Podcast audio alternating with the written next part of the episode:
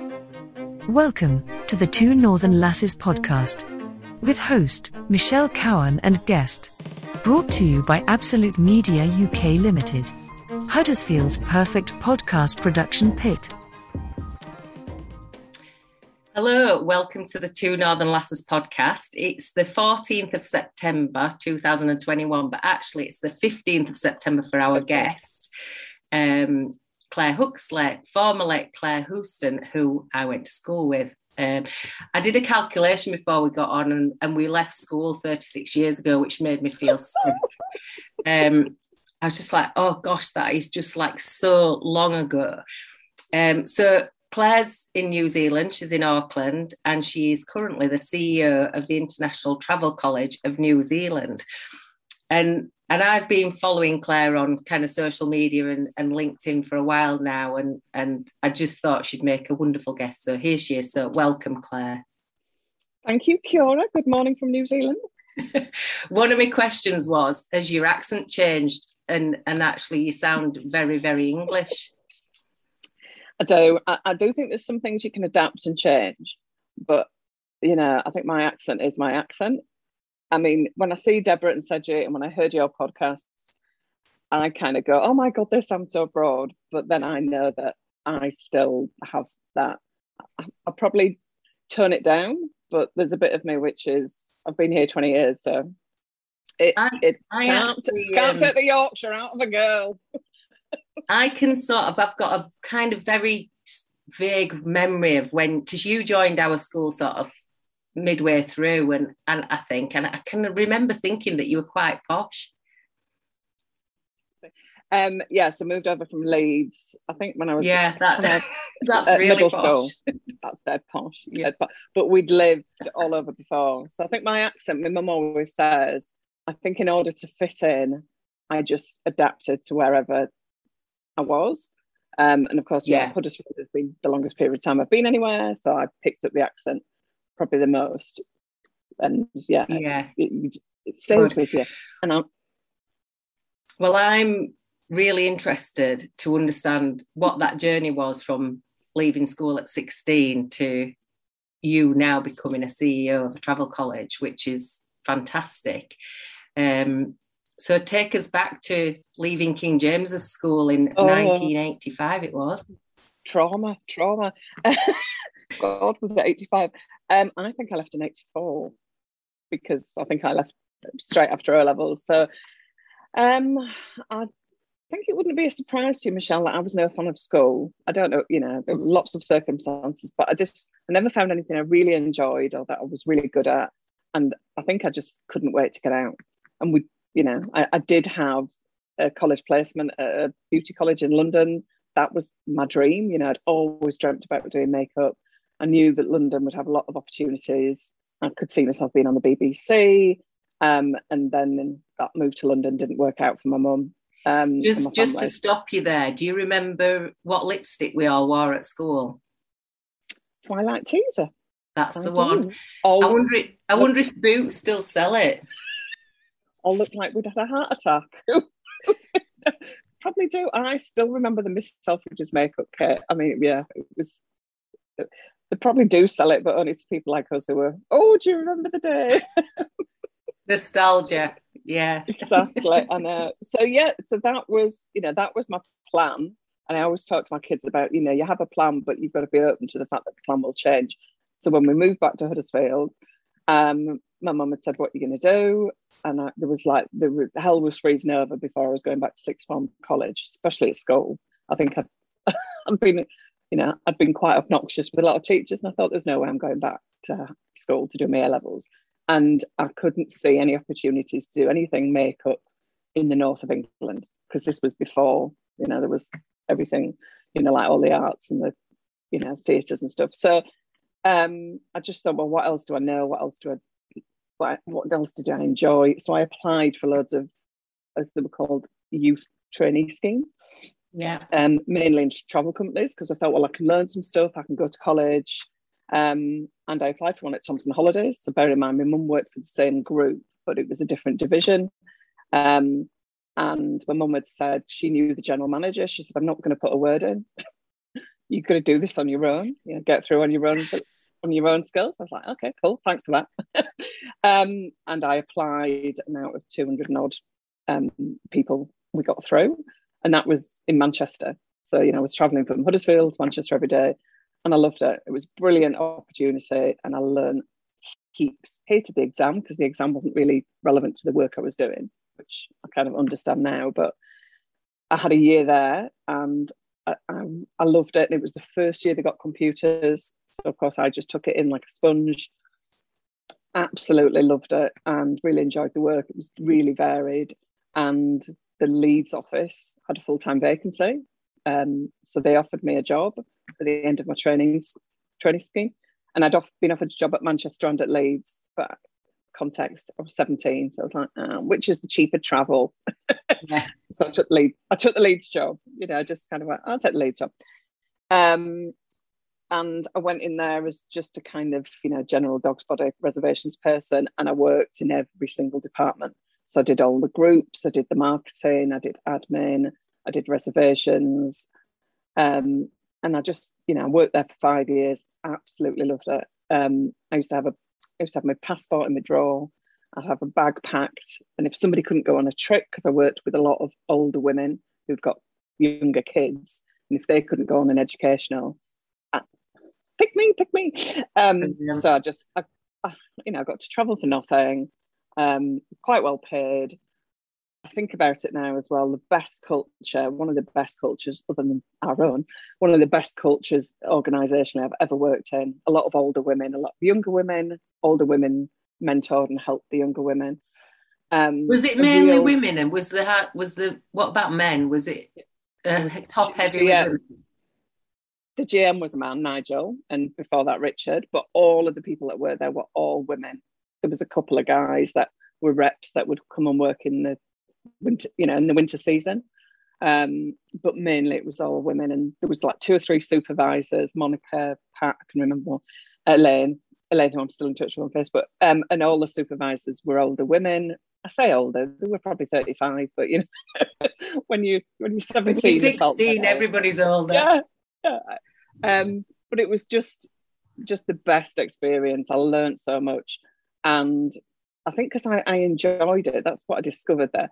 Because I enjoyed the work, because I was talking about travel, was re- researching travel, it never felt arduous. It never felt like a job because it was something I was, you know, and I think about it, of course, this is what my mum, you know, my mum worked in travel all her life.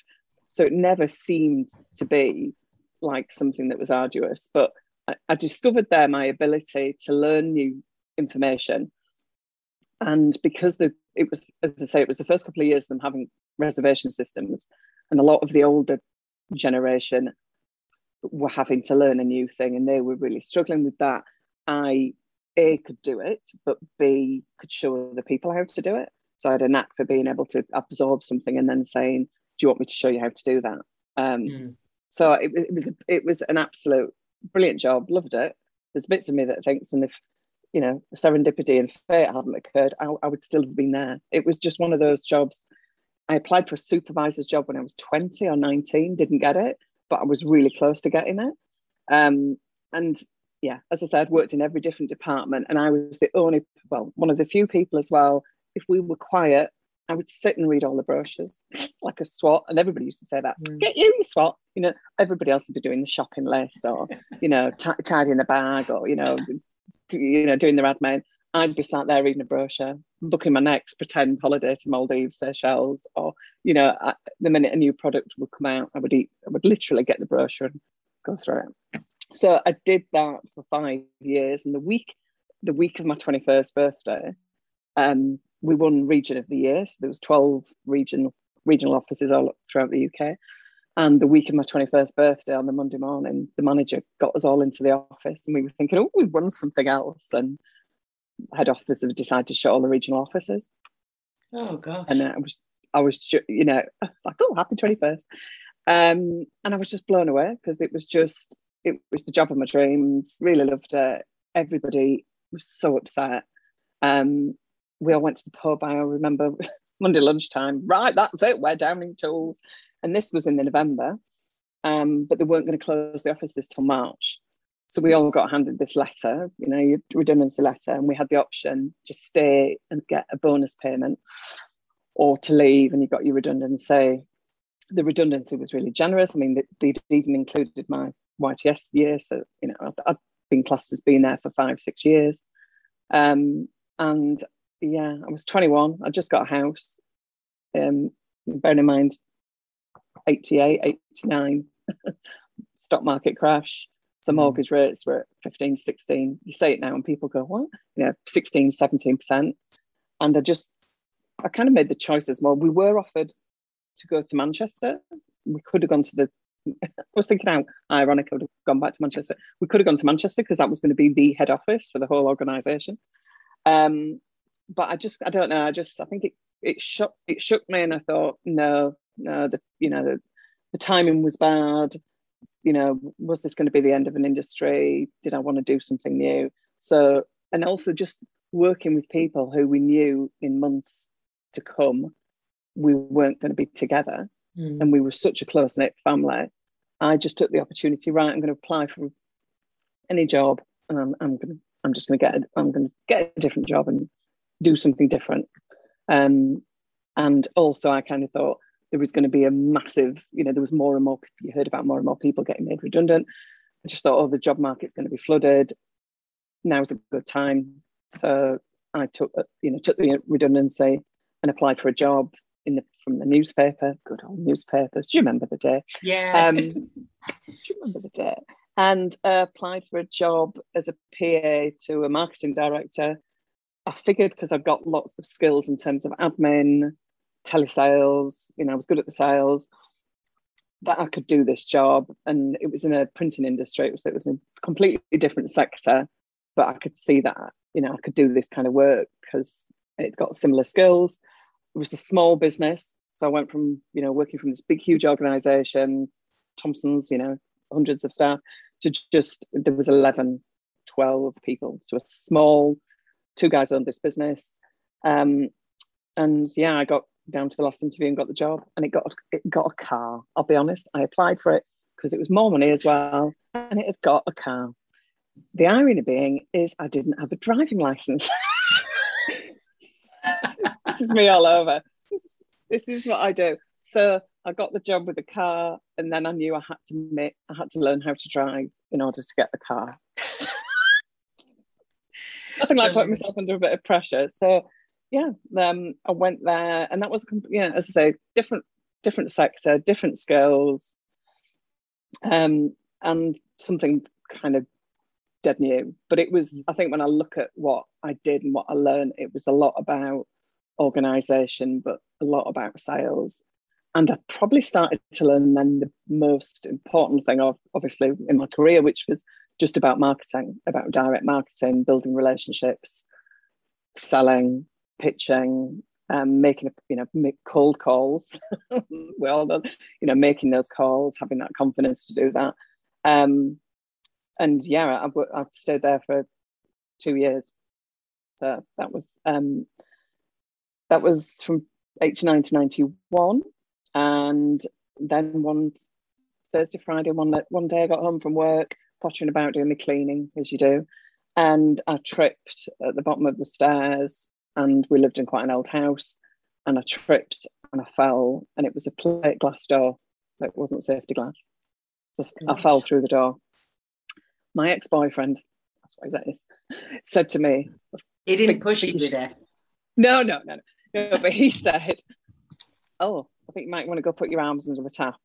Um, I'm showing Michelle. Uh, you can, yeah, I can see. I put, put my arms up, fell through the glass door. Then I think he realised, oh, this is a bit more serious than a, a bandage and a plaster. As I was hemorrhaging blood yeah. through that throughout the house, throughout the carpet. It was great. I got a new carpet. Um, to and fro, um, and I severed all my arteries and damaged that nerve. And because I just put my hands up to protect myself. So that was a bit of a weird one. And um, you're lucky to be alive. Yeah, well, we lived a mile from Pinderfields, good old Pinderfields, best um, hospital in the UK. Um, and we lived a mile from there. Got into the hospital. They couldn't operate until Saturday because yeah, it's Friday Saturday, um, and I was in um, surgery for five and a half, six hours. And the surgeon that operated on me, you know, he'd said two or three years prior to that, they wouldn't have been able to, um, to put the nerve together. So I would have been able to use my left hand. But it was only because of microsurgery that they were able to repair the nerve. Um, and yeah, I mean, I lost a lot of blood, liters and liters and liters of blood because it was these two. Um, and I was in Pinderfields for quite a long time. And it literally was, you know, the, the postman came the following day and the front the front door was one of those half wood, half glass windows. Mm. And we just we just left the house open. And our next door neighbour was training to be a policeman. And my ex-boyfriend shouted at the window, Oh my God, Claire's had an accident. Can you drive us up to the hospital?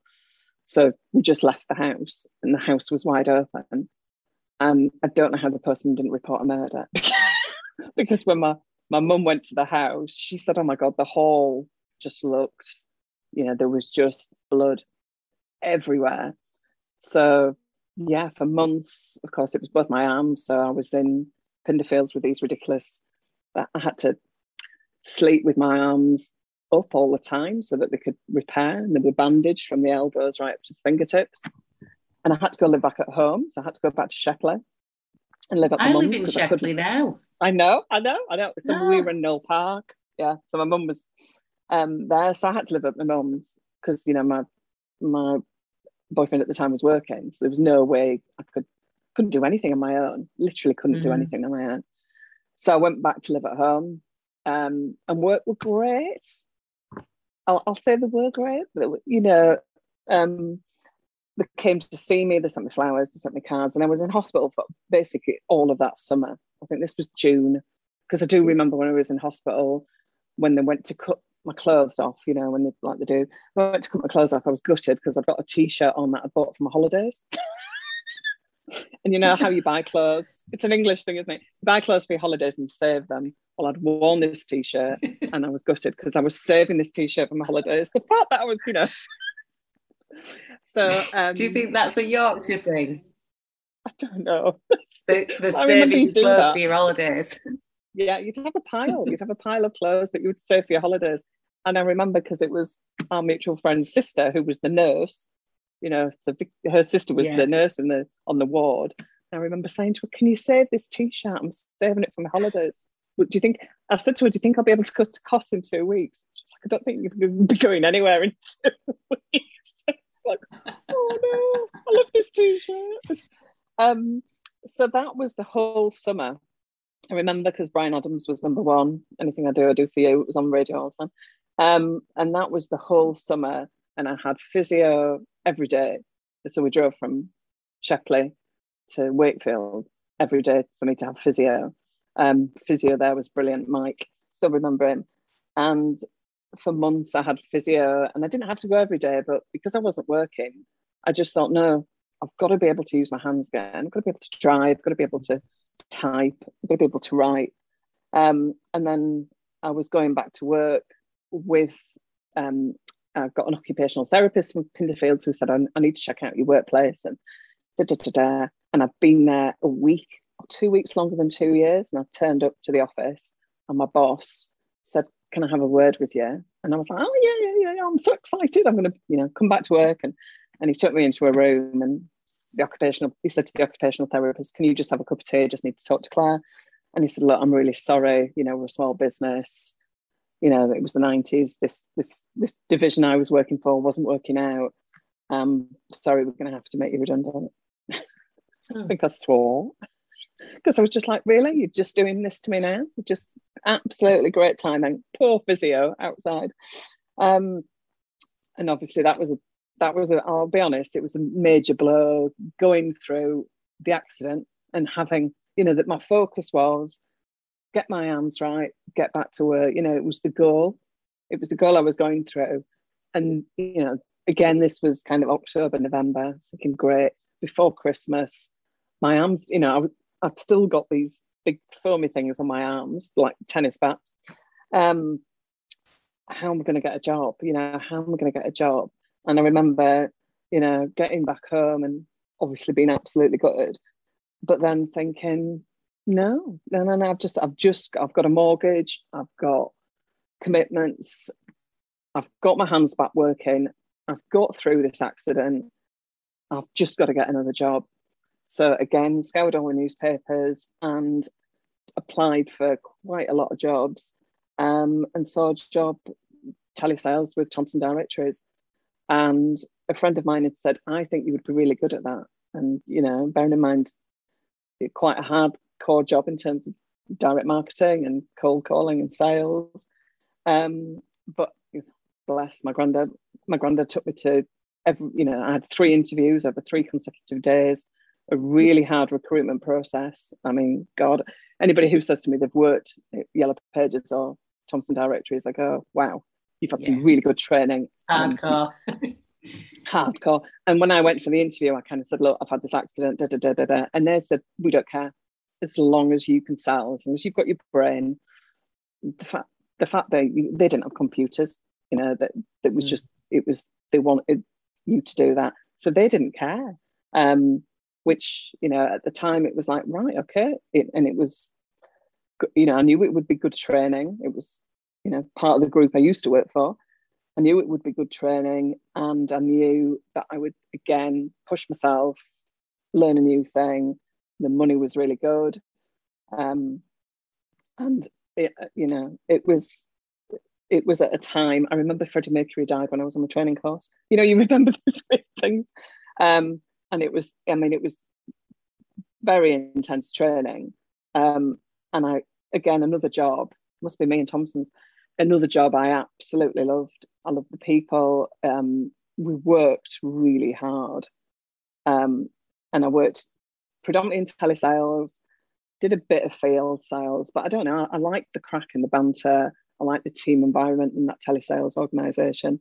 Um, and, you know, it was just such a good experience. Um, I, I got um, Regional Salesperson of the Year award, went to Paris, on the company jet for the day. Oh, I just spent the whole day going, I know, I spent the whole day going, oh my God. But it was an absolute. I wouldn't have gone off it. well, well, there was a bit of me, which is, oh, this is so lovely, this is so nice. We, it was, you know, it, it was a company that rewarded hard work, you know, competitiveness, hard work. I tell some of the students this sometimes and they just stare at me you know, smoking, everybody smoked, the whole office smoked. And the, the, the area sales manager, Mike Andresco, still remember him now, would stand at your desk. He was about five foot two, little Sicilian guy. He'd stand at your desk, smoking, looking at your sales, what you're going to do, how have you done that? Can I expect you to pull in those numbers? You know, it was just that atmosphere. It was a bit a bit mafia-ish, but he would stand at his desk, you know, at your desk, chatting away to you, and he would put a cigarette in your ashtray, and then he would light another one up, and you would go, Mike, he's still smoking. um, it's really it hard was, for people to get their head around the fact that people smoked in offices, isn't it? I know, oh, uh, and you know, you would have your lunch, and people would be sat smoking at the desk, and you know, it was drinking at the desk. It was just it was one of those kind of you know I think about the era it was a bit of a 90s you know kind of aspiring to be Wall Street mm. work cultures you know we would have people that would come on the training course um, and they would just go I'm just going to go out and get a sandwich and they wouldn't come back we used to have bets on how long people would last I mean honestly you know they would it was just it was a kind of do or die environment. You either made it or you didn't. Um, and I think I discovered very well that I I could do the sales. I enjoyed the sales. I enjoyed the process. I could build the relationships. I was never, apart from the when I went on the jet, I was never the best, but I was never the worst. I was I would just know, you know, how to do my job week in, week out consistently. Um, and I, I just you know learned so much. I think i learned so much about sales. I learned so much about marketing. Um, and i got headhunted out of Thomson directories. And even now i mean i still am in contact with a lot of people that i worked with. Um, but you know i have to put my you know hat out to them, which is that their training and the way that they they train people, and it did kind of make people you either you could either cope with that or not cope with that. It was high. It was you know it was high pressure. Um, and some directories, Huddersfield, Rochdale, Bury, Dream, Sheffield. You know, the, I hate Sheffield. Sorry, Sheffield. You know, Sheffield was just such a strong Yellow Pages area. It was just so hard always to sell in those those areas. Um, and it just taught me so much. It was just, yeah, it was a, it was a great job. And I mean, I still laugh now about. We used to have team meetings. I remember that Mike Andresco, he loved The Godfather. He loved David Bowie, um, and he would hold team meetings and he would play music. And I remember walking into a team meeting once. Each campaign, we would have these big team meetings, and he played heroes. And he he really believed in this. He really believed we were his heroes. Brilliant. And he, he, kind of, he fired us up, you know, he motivated us. And it was these were all his passions, you know, so he was obsessed with Godfather films and music. Mm. Um, and he used that in his work um, to scare the living daylights out of us, basically, even though he's five foot two. Um, so yeah, it was it was a really, really good experience. And I got headhunted then from So you got headhunted to where? back to Huddersfield. Um, right. You'll know um, Tony Iredale. Um, oh, yeah. As in Tony Iredale Travel, yeah. So my mum worked with him years and years before when she was at Thomson Holidays. She worked with him. He was her sales rep and he'd set up this successful travel agency. Um, he was in touch, obviously, with my mum quite a bit and he'd got all these retail branches of um, his retail travel branch. And he contacted my mum and said, I wonder what Claire's doing. He said, I'm, I'm looking for somebody to kind of set up something in, in telesales. Um, so he got in touch, and my mum had just moved to New Zealand at this point. So my mum had moved in, what year did she go? Yeah, she went in 93. So my mum had emigrated to New Zealand. I decided because I got a job, house, commitments, you know that was great that she was going. I was really supportive, but I didn't want to go because um, I thought New Zealand was the back of beyond then. Uh, it didn't open on a Saturday. You know, there was just loads of things, and I was just like, no, no, no. You know, I, I live. I've got my own house. I was quite independent. Um, so I had a couple of meetings with Tony. He kind of made me, you know, it was a great offer. Um, it was a great offer, and it was a great opportunity, and it was it had similar experience to what I'd done be- before. So it was to set up a telesales department. Again, showing my age, they didn't have any direct sales other than one teletext page. So it was mm. my job, which was to expand that. And we ended up having, we had 30 pages on teletext, teletext, booked it, backed it. It's, um, it's, so we, it's yesterday's Google. Exactly. I know, but it was what the market used.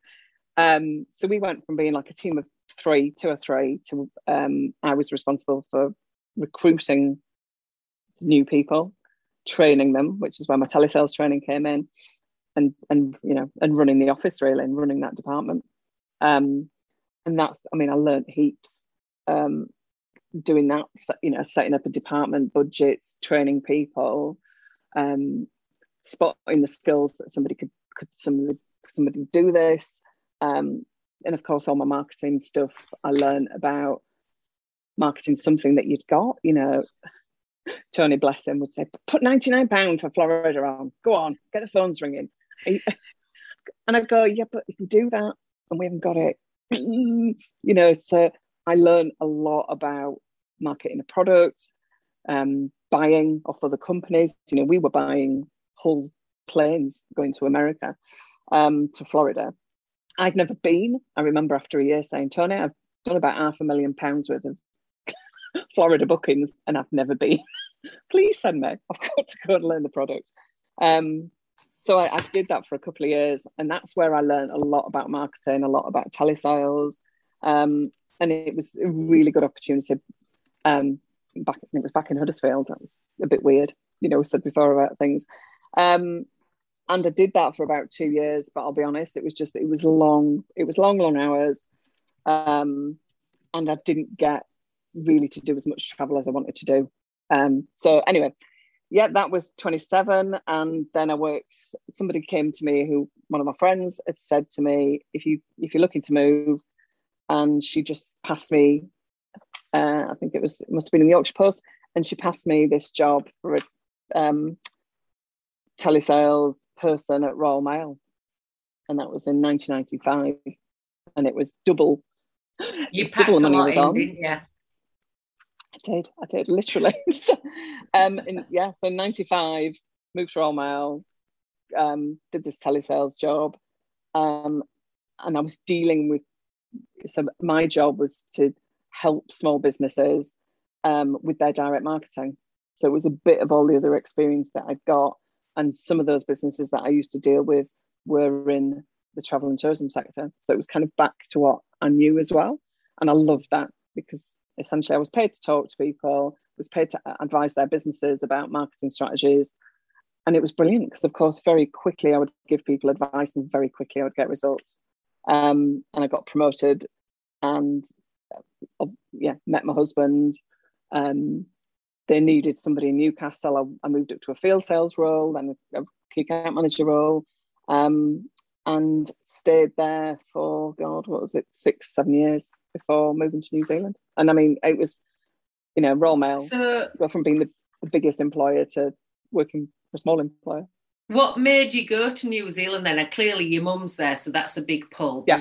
Did you go yeah. for a job or did you go for a lifestyle change or what was um, it? So, so my mum set the college up um, 25 years ago. So my mum had set up ITC. So my mum had set the college up and there was three business partners. Then there was two and then it was just her and her other business partner trina was doing the marketing and trina had left to have a baby and just didn't want to come back so my mum was just running on her own and a couple of times she'd said to me in passing oh, i really need somebody to come and do the marketing hello looking at me and i was like yeah yeah yeah and of course all my life i talked about marketing or worked in marketing um, but you know, I'd spent a lot of time, six, seven years at Royal Mail, giving people advice. But this suddenly was, oh my God, but doing it. Oh, oh, scary. Um, and when I've met my husband, he'd come to New Zealand a couple of times and he kept saying, why don't we just give it a go? You know, if we don't know, we will have never given it a go. So it was, I was, I think I was more cautious than he was because I was going, yeah, grass is not always greener on the other side. And, you know, I'd got a good job at Royal I've Mail. seen your photographs. It looks amazing, and I've been to New yeah. Zealand, and it's beautiful. Exactly. It's like, oh gosh, what was holding yeah, you back?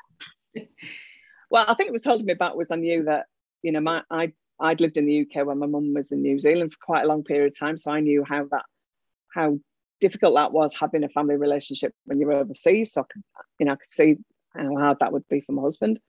Um, and also there was a bit of me which was you know, it was just taking a bit of a risk and a bit of a, a leap of faith. And I'm I'm good at taking on new things, but I think I overthink them sometimes. So I kind of overthought, mm, God, what if, what if, what if?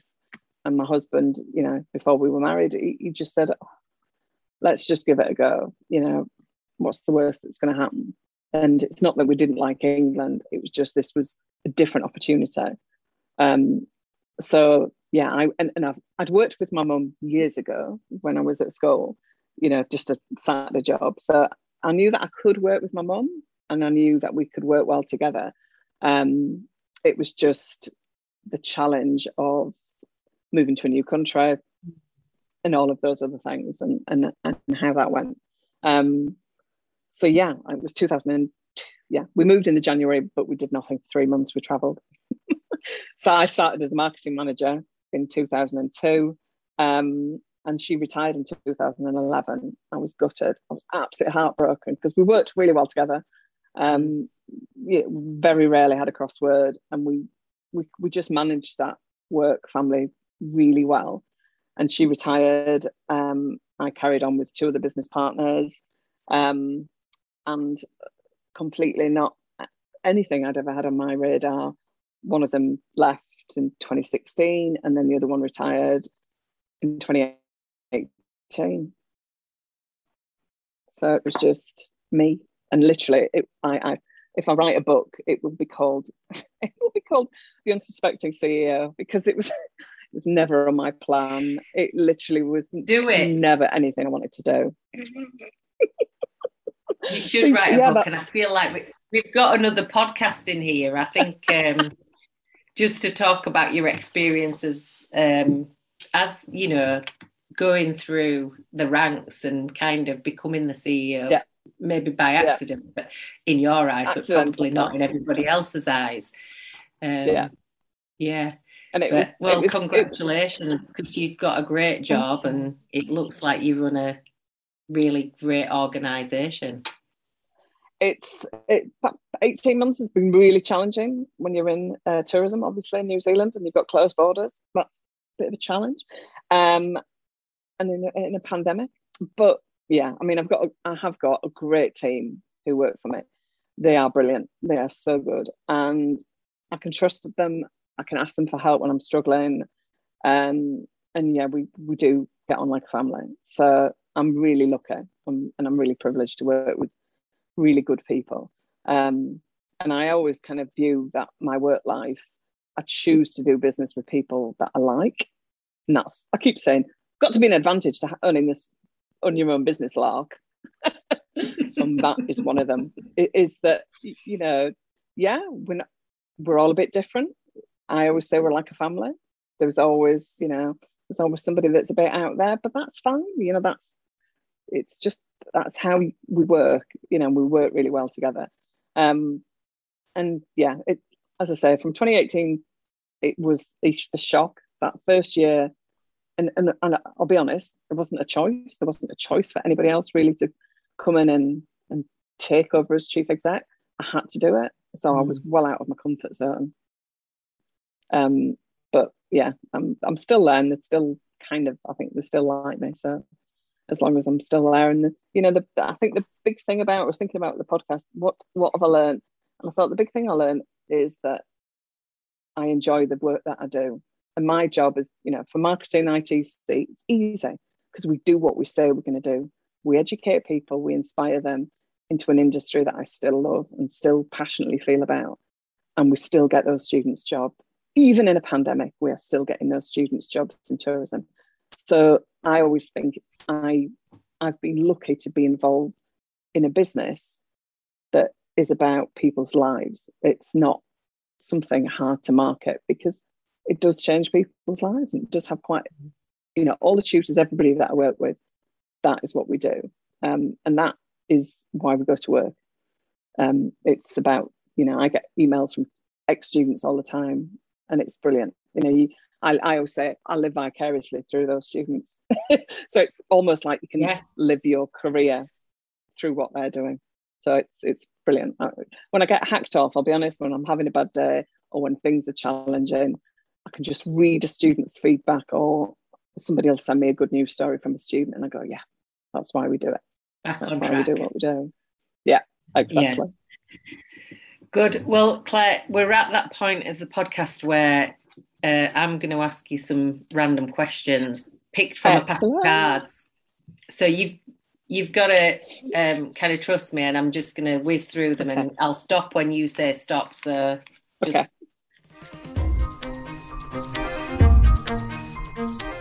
Have you said stop, stop yet? stop, stop, stop. okay. What's one thing that you'd like to learn how to do in the next year? yeah. Um, oh, I've got two things I'd like to do. So I'm going to say two. Two, I've got a piano. I got a piano from my 40th. I said I was going to learn to play it. It's still there. I, I will be Chris Martin one day But yeah, it's been sat there a while, bless it. Um, I'm, i love music. So I do wish I could play piano. And the other thing is to learn. Um, it's Maori Language Week in New Zealand this week. So um, I am really embarrassed. I turn up to loads of government meetings and everybody says Kia ora koutou morena. You know, I, um, I would learn. I would love to learn a bit more Maori language, seeing as that's the place I live. Good two answers. Okay, I'm I'm whizzing again, so yeah, yeah. I'll let you pick. Stop. well, this is going to be quite difficult, but it's really topical, and I swear to God, I've not actually fixed this. It says, Where would you like to go on your next family vacation, given that you've researched the whole world? Well, I'll be honest. Um, it, if you know, if the borders were open, because we're still in the locked borders, the only place we want to go at the moment is back to England. Yeah, family. So yeah, yeah, yeah. So yeah. my husband wants to go back. I've got so many concerts to see, Michelle. I've got, you know, I've got I've got so many credits. With, I won't uh, make you jealous, but the Kaiser Chiefs were in Halifax last week. I used to work with one of the mums of the Kaiser Chiefs, um, and I know Elbow are touring, and I know Killers are touring next year, so I am going to be absolutely ropeable because I can't see them. But yeah, so England, that would honestly be my right. Okay, we're on to the last question now, so I'll stop when you Stop! Oh gosh, I literally, I, I haven't made these up. What was the most difficult transition you've experienced in your lifetime? Jesus, I think we covered that earlier. Um, I think, well, you know, parenting quite a difficult one. Um, I think the CEO because that was just there was so much I didn't know. You know, I knew a lot about marketing, I knew a lot about the business, but I didn't know a lot about the government side of the the organization, the funding, running a team of people where, you know, and I'm I'm quite I'm one of those people that I like to learn a thing and do a thing in order to to help people. Um, and of course, you know, I've never taught. I've trained people, but I've never been a tutor. Not, i always say to people, I'm not that skilled. Stand in front of a classroom and teach people. Um, so I think that was probably the most challenging transition is taking over that role, given the circumstances that I was in. And I actually think, and going through what we went through, quite a you know bumpy three years to still be doing it. Um, it, it, it's been difficult and challenging, and I've done it. Yeah. And I think there's another podcast in there. It'd be really good to um, to talk through the last three years, um, mm. even just to get it on record. Yeah, I mean it's mm. it's it's one of those. I mean, when I tell people as well, you know, some of the challenges, especially 2019, we went through. Um, people go, Jesus Christ, you know, it, it, it's a it's a lot, and I've learned so much about resilience. I've just read a brilliant book called Calm Within the Storm. Um, and it's really taught me a lot of lessons about resilience in the workplace because I think we we deal with so much. You know, we operate at this kind of level, and of course, the minute the pandemic hit, nobody had got any capacity for dealing with that, as well as all of the worries and everything at home. So every day, actually, my mum, bless her, always says to me how the college is still training students, getting good student outcomes, and operating given what the business has gone through and the tourism sector has gone through in New Zealand is a testimony to the team. And you know, you've got to have somebody at the front of the team saying, right, okay, what we're doing, keeping everybody focused. So yeah, it's it's been tough, but I've learned lots. And that's I suppose my mindset has been the hard stuff is the stuff that we learn from. So that's my learning. Brilliant. Well, it's been an absolute pleasure to talk to you after so long. Thank you. I'm so oh, glad you agreed to come on the podcast, and I can't wait no. to listen to our friends' feedback when they listen to it. But um, it's, it's been lovely. I'm going to leave it at that. Have a great day, and I'm, and I'm, going to go to bed now. oh, so thank you, you so much. All right, love. See you. Thank you for listening. If you like our podcasts please leave us a review on your favorite podcast listening platform. If you would like to sponsor a future episode, then please get in touch through social media.